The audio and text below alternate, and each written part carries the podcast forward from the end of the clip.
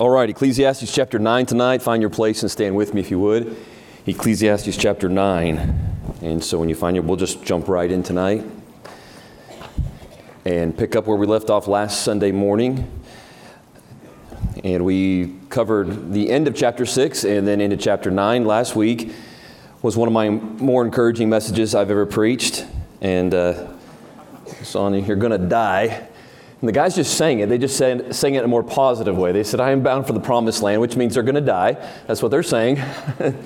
And Solomon says in the beginning of chapter 9, there's one event that happens to all, meaning to the righteous and to the wicked and everyone in between, we're all going to die.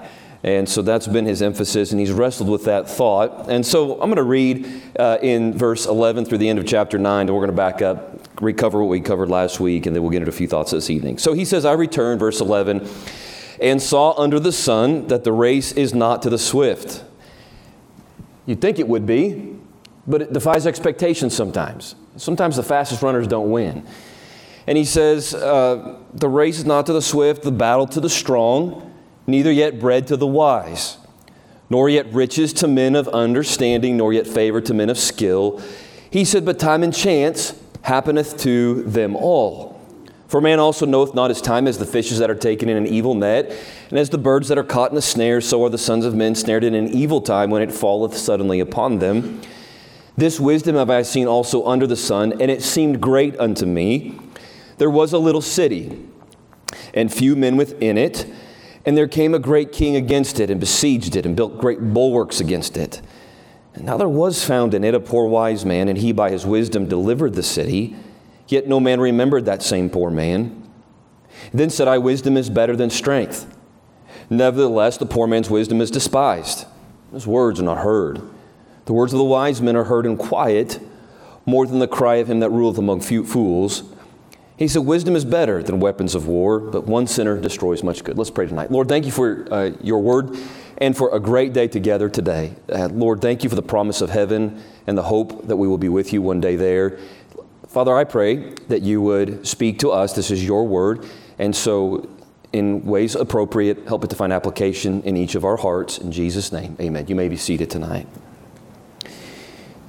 Solomon was considering in chapter 9 and throughout the entire book of Ecclesiastes, chapter 8, chapter 9, all throughout, God's involvement in life. And he couldn't understand God, couldn't make sense of the way that God worked. But then he gets into looking at death in chapter 9, the one event that we all come to. And he says, past the grave, all of a sudden everything began to make sense. He said in life, sometimes the wicked aren't treated like they're wicked. Bad guys have good things happen to them. People that act in bad ways, sometimes their behavior is unrelated to the blessings that are bestowed upon them. And conversely, the opposite is also true. We think sometimes, well, good things should happen to good people, and sometimes good, righteous, just people don't always have good things happen to them. And Solomon says, this doesn't make sense to me. I don't like this. I've wrestled with this. I keep wrestling with it. I keep coming back to it. And then he said, but one event happens to them all, and there's the day when we die, and he visits the grave, and he says, wow, past the grave, though, all of a sudden, it's a big deal how you live life. And he says there's a seismic difference between how you lived on this earth. Whether you lived in a good and righteous way, or a wicked way, or you lived in a good and righteous way, it's a big difference once we die. And he says in glory, all of those things are revealed, and those choices are made known in heaven, and they matter forever. And we said this last week, we get to choose where we spend eternity. But we also get to choose how we spend eternity. And both of those decisions are ours to make. And so we get to verse 11, and there's this distinct transition in the text. And Solomon says these words in verse 11. He says, I returned. And so, well, where had he been? Where had Solomon gone? Well, if you'll remember in the beginning of the book, and this would have been months ago when we preached this, but he said he was looking at life under the sun. He was looking at life this side of the grave. He was looking at life without God's perspective or an eternal view in mind. But he has been working and transitioning his mind and his focus and his thoughts into eternity, into God's perspective, into seeing things from the Lord's way. And so when he says, I returned, it wasn't that he physically returned anywhere.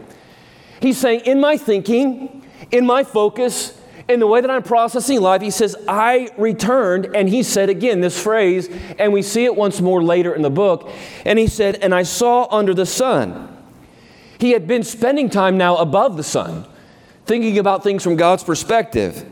But he says, under the sun, in this life, there's something called chance. He uses the word chance. And he says it happens to everyone. It doesn't matter how bad you are, and it doesn't matter how good you are. Chance happens to everybody. What is chance? Well, the definition is simply an event that happens. It falls out or takes place without being contrived, intended, expected, or foreseen. Didn't see it coming. Didn't plan on it, whether that's good or bad. It's just chance. It just happened. It's the effect of an unknown cause or the unusual or unexpected effect of a known cause. It's an accident, casualty, or fortuitous event. It's chance. Some might use the word luck. And so in order to help us understand this concept, he sets up a few examples for us. And these are his examples. And he says, the race is not always won by those who are the fastest runners.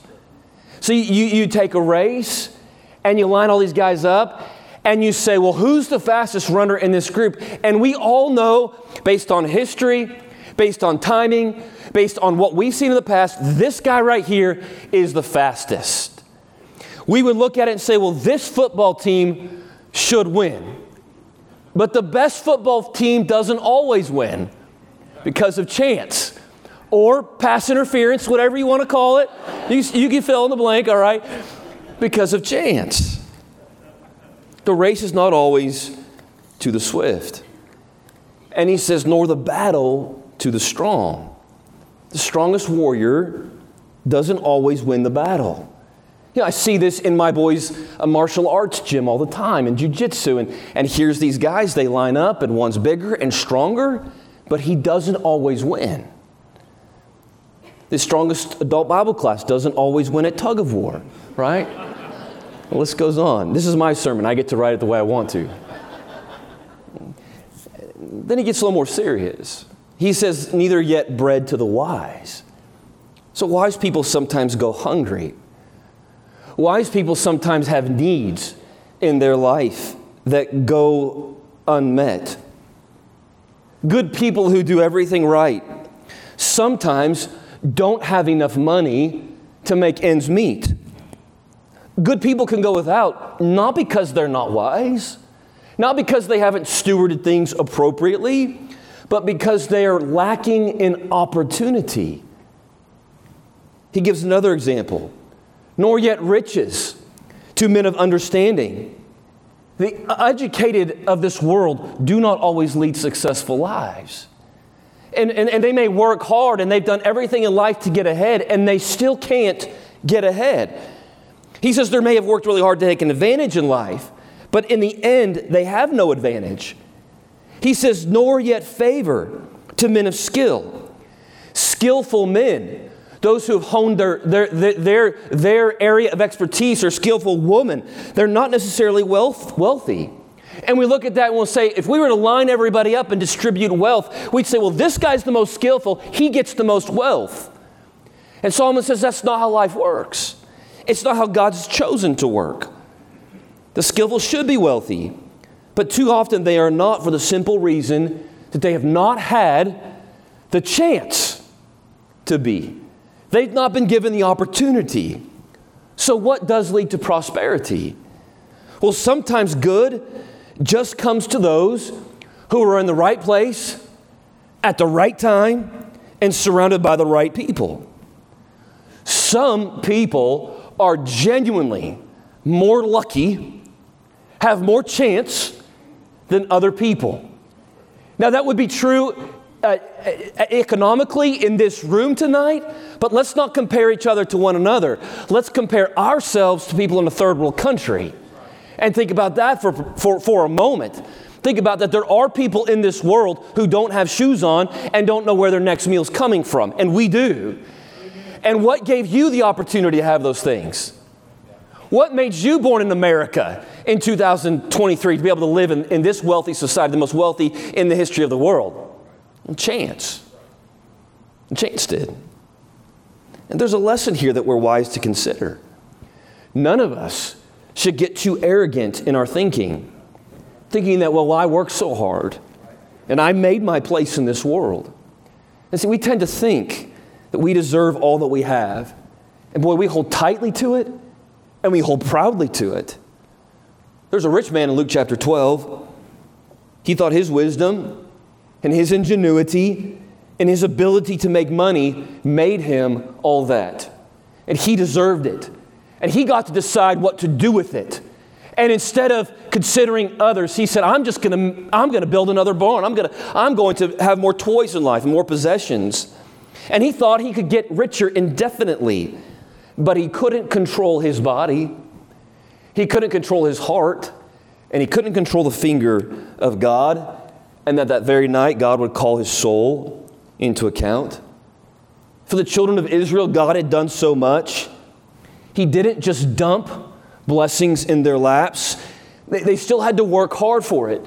They still had to follow him. Yes, there was some sweat equity involved in his blessings, but ultimately they were his chosen people because he decided to make them that. They were his people because he just wanted to make them his people, and he decided he would bless them. But God also knew the tendency of their hearts that, like ours, they would forget where good came from. And so in Deuteronomy chapter 8, he offers this stern warning. And if you want to turn there, you can. If you want to listen carefully.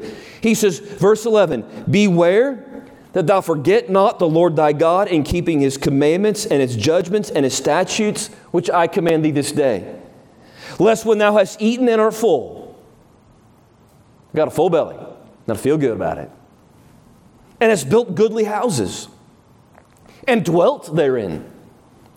And when thy herds and thy flocks multiply, and thy silver and gold is multiplied, and all that thou hast is multiplied, well, then thy heart be lifted up. I've worked hard. I deserve this. This is what I've earned. And he says, and you forget the Lord your God, which brought thee forth. Verse 15, who led thee, who brought thee, verse 16, who fed thee, and say in thine heart, verse 17, my power and the might of mine hand hath gotten me this wealth. And there is no nation that defines more than ours. My power and mine hand hath gotten me this wealth.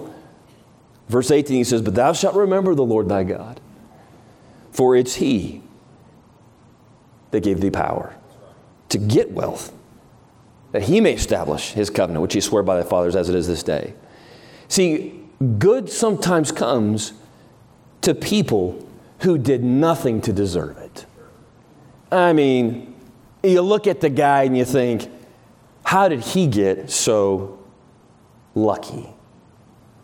And bad sometimes comes to people who don't deserve bad to happen to them. Like you, I've had my fair share of accidents. I remember one morning I was driving to work here, and I was on 76th Street in Owasso. It's early in the morning, sun was rising, and I was stopped at a stoplight, and I just admiring the beautiful sun.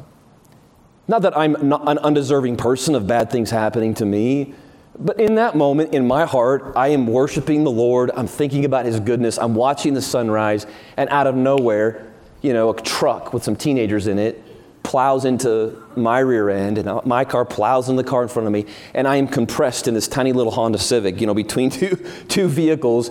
And by God's grace, they were going slow enough that I didn't suffer any health problems, but I could have. My day was changed in a dramatic way, and it happened in a moment. Why? Because of chance. Another few seconds, I wouldn't have been there. A few seconds later, and I wouldn't have been there. I was just in that place at that time, and you would have your stories just like that. And so in verse 12, he says, look there with me, for man also knoweth not his time, as the fishes that are taken in an evil net, and as the birds that are caught in the snare, so are the sons of men snared in an evil time, when it falleth suddenly upon them. Sometimes the reason that one fish is caught over another is he was in the wrong place in the pond at the wrong moment in time. And he grabbed that lure. He gone. That's what he's saying. He says sometimes the difference between when one bird is killed and another is simply because that day the hunters were hunting where he was hunting. A day sooner or later, and he wouldn't be a trophy hanging on some guy's office wall. And that's what he's saying. Fishes that are taken in an evil net, birds that are caught in the snare. You can't predict for yourself when hard times might come. And sometimes you're in the position of the fish. And sometimes you're in the position of the bird. And you will never, ever know it. You can't predict it. You can't plan for it. It just happens. And Solomon is so raw in his thinking about this idea of chance that drives us crazy. It makes us uncomfortable. And we have to constantly remember before we assign something that happens in our life to, well, that's just God's will or that's some evil thing, that a lot of times things that happen to us that are unexpected are this idea of chance. It happens to us. Sin brought chance into the world. Chance is not how God designed things to run and operate. It's part of the curse. And Solomon works hard throughout the book of Ecclesiastes to reduce our expectations of this life. The book of Proverbs emphasizes how life would go if everyone acted the way they were supposed to act. If everyone acts fairly and everyone acts justly and everyone acts righteously and things, if this happens and this happens and this happens and this happens. And that's what the book of Proverbs is about. But Ecclesiastes is a totally different take.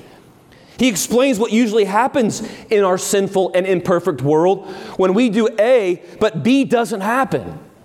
Because life's not always fair. And chance is part of our reality. And you've seen the memes, perhaps, the pictures of how someone imagines something to be and then how it actually is.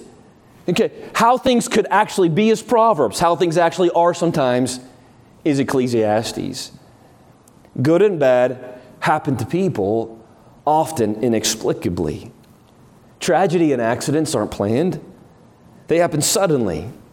And they interrupt our worlds, and sometimes they change everything. And we cry out, it's not fair. And why me? That's exactly what Solomon is saying. It's not fair. He says, I went back to life under the sun. Said, I went back to that place, and from this perspective, I looked at how God deals, and I looked at this idea of chance, and how the strong are supposed to win, and the fastest are supposed to win, and he says, and it's not that way, and it's not fair, and I don't like it. And I think this is a sub-thought tonight, but we need to be humble in our own lives because tragedy can strike at any time. And we have faith in God's sovereignty and accept Him for who He is. But here's the question presented from the text. If chance happens to the good and chance happens to the bad, what, if any, is there any advantage in life? Like, what's the advantage? Like, what should I be doing then?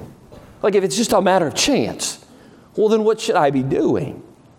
If you work hard and you get unlucky, or if you don't work hard and get lucky, well, then what's the point of working hard? And to answer the question, is there any advantage in life? Solomon's saying, yeah, there is. Amen. Yes, there is an advantage. There is one advantage in life that's worth working hard for and pursuing. And he says the biggest advantage in life isn't wealth. And yet throughout the book, he recognizes the value of wealth. Like it's an advantage. And he makes no bones about it. It is. But it's not the biggest advantage.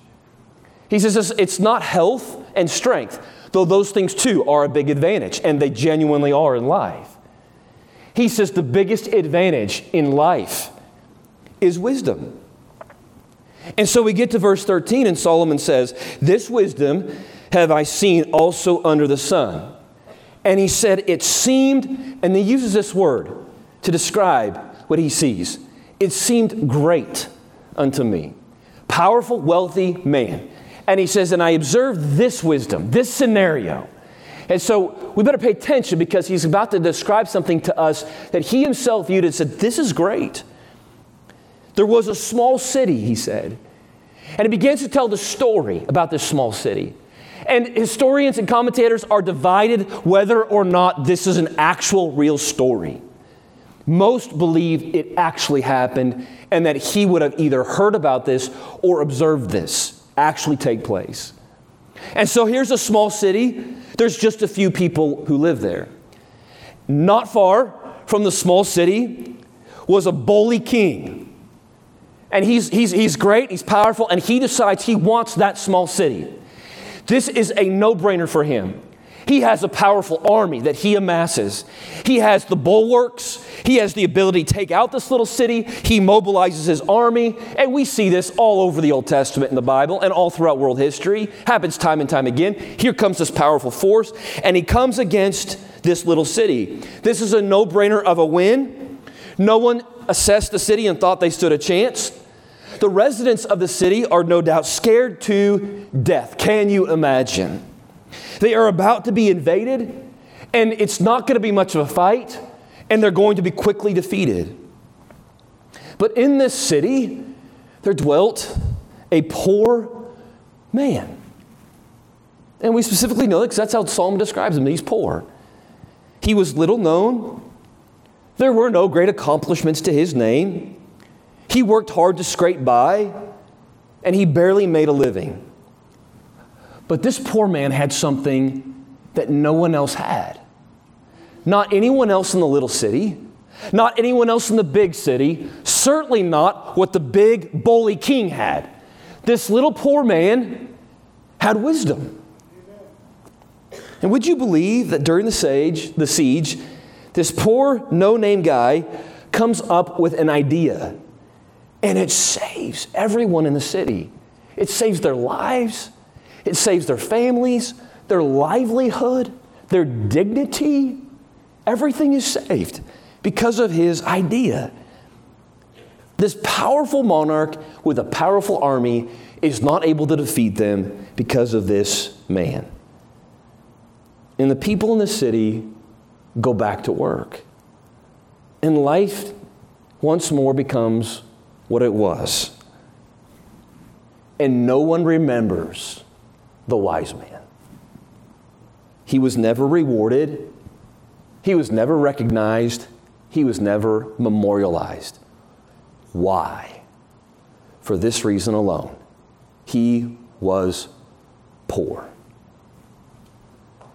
If he had been wealthy, if he had a big personality, perhaps if he was likable and well-known, then maybe he would have been remembered and memorialized. There are two ways to look at this story. And the first is this: it stinks to be poor. But the second is this: it's really good to be wise. And there's this principle here. If you have to choose between wisdom and other things, like if those are your choices in life, choose wisdom. Chance happens to everyone. Some people in the right place, the right time, they get the right job, they get the right whatever. And life just falls out and blesses them. And some people work hard and do all the right things, and life's just hard for them. But what you're pursuing and what you're giving your energy and what you're giving your time to matters. And Solomon is saying wisdom is better. All those wealthy, rich, powerful men would be dead if it wasn't for him. And he still had his life, and he still had his home, and he still had his city, and everyone benefited as a result. And consider the difference that he made, the lives he saved, the impact he had remained. Regardless of the recognition and remembrance that never happened, he still had fruit. The big shot king was known, and he was revered. The poor, wise man was forgotten and discarded. Okay, but question, who mattered? Who had significance? Who in eternity was blessed? The valuable life is not the big life. The valuable life, Solomon is saying, is the one who saves other people. The one who ministers. The one who makes a difference. The poor man that was unlucky. And favor hadn't smiled on him still made a big splash, a bigger one than the man who received all the power and all the wealth. The lucky and successful king made little difference. And sometimes we have to make a choice of what we're going to pursue, what we're going to fantasize about, what we're going to spend our time, our mental processes going after, whether or not we're going to live above the sun or beneath it. Are you trying to live big or are you trying to live wise? Because those things aren't the same. Are you building a big life or are you making a big difference? See, you could spend your whole life quietly living wisely, and you may feel like you're in obscurity. But in God's economy, if you are living with eternal values and you're serving people and you're pleasing to Him, you will make a more significant eternal difference than a loud, rich, successful fool that everybody knows. See, an obscure life lived of wisdom has a far greater impact than a powerful life lived with foolishness. Job 32:9, Job said, "Great men are not always wise." Those who have power, those who have the money, those who we look at and go, wow, they've got it together. I need to get advice from them. He says, they're not always wise. And he says, and neither do the aged understand judgment. Just because you're old doesn't mean you're wise. Society honors wealth, attractiveness, and success above wisdom. But influence is always more valuable than material success. And Solomon is saying this, if you have to choose between the two, in your mind, the things you pursue, if God's going to bless you and a chance and it's going to happen to you, good. He says, if it's not, then you can't control it anyway. You do what's right and you pursue what's wise.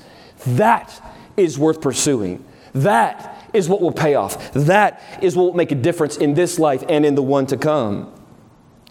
I think there's this challenge tonight to make that choice and that decision, to choose wisdom over other things. But I think there's another challenge here. And it's simply this. We need to learn to be receptive to the wisdom in our life regardless of its source. See, Jesus was rejected in part. Why? Well, because he too was poor. Didn't have a place to lay his head. Born to a poor, poor, poor man and a poor, poor, poor wife. Couldn't get any more poor. In a poor, poor, poor city. And he chose that. And he chose that life. And I'm not saying that's a life you and I should choose, but to miss his message because he was poor and the wisdom he offers is to miss everything in life and eternity. And the point is this. Wisdom can and often does come from the most humble of origins. And we need to pay attention to its voice in our lives. Sometimes my 9-year-old son has a ton more wisdom than I do.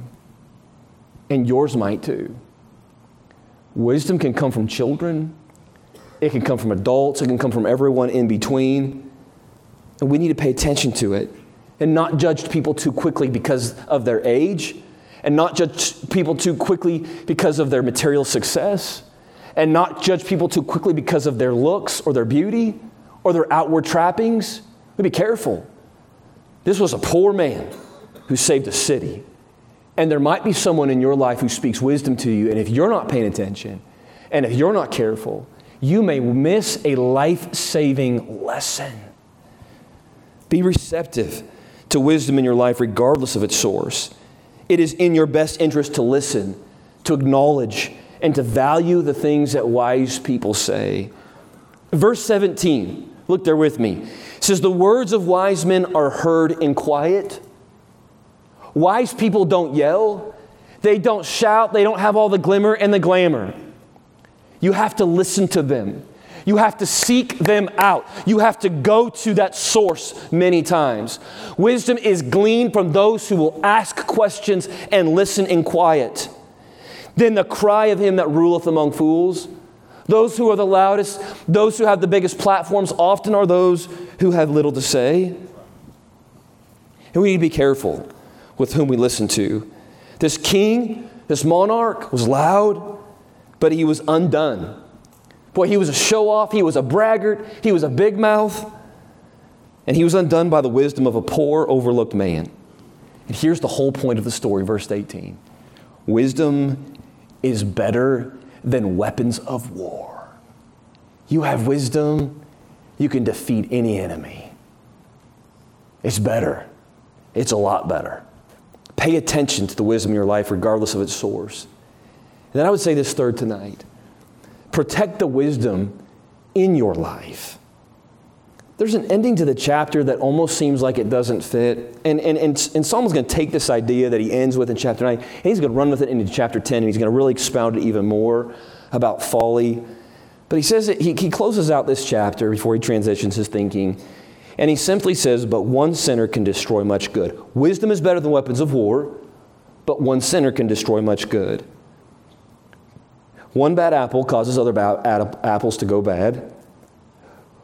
One complaining person can infect an otherwise happy group of people. One negative comment can ruin someone's good day. A rash word, a hasty decision, a foolish pleasure, an angry outburst, and all of a sudden, all of this good is so quickly destroyed. There is a tipping point to negative things that we don't see. So I would challenge you with this tonight. Protect your own wisdom. The wisdom God's given to you, protect it. Be careful of your influences in your life. The people who you associate the most with, people that have influence with you, be careful with them. Guard that. Make sure they're wise people and helpful people. The media that you consume, your own thoughts. Protect your wisdom. Guard it. It's better that you pursue that over other things. Protect the sources where you find wisdom from. Here was this man who saved the city and no doubt could have done so much more for it. And he was overlooked. How much more did he have to offer? How much more was left on the table? And in your life, protect those people. Don't take the wise men in your life for granted. If it's a parent, if it's a sibling, a friend, a leader, a ministry person, tell them thank you. Guard those relationships. Protect them. You don't want that source of wisdom to dry up. And like Pastor, my last page of notes is completely gone. And it's not on the front row, so I don't know where it's at. We're out of time anyway. Let's be careful with the wisdom in our life. Let's choose it over other things. Chance is going to happen. You can't control it. And so let's choose what's good and right. We can't control sometimes our economic status. We can't control our genetics. There are things we can do to help ourselves, and we should do those things that are wise. Let's pursue wisdom. And let's reap the benefits from it. Let me ask you to stand tonight if you would. Father, I pray that you'd help us with this thought tonight.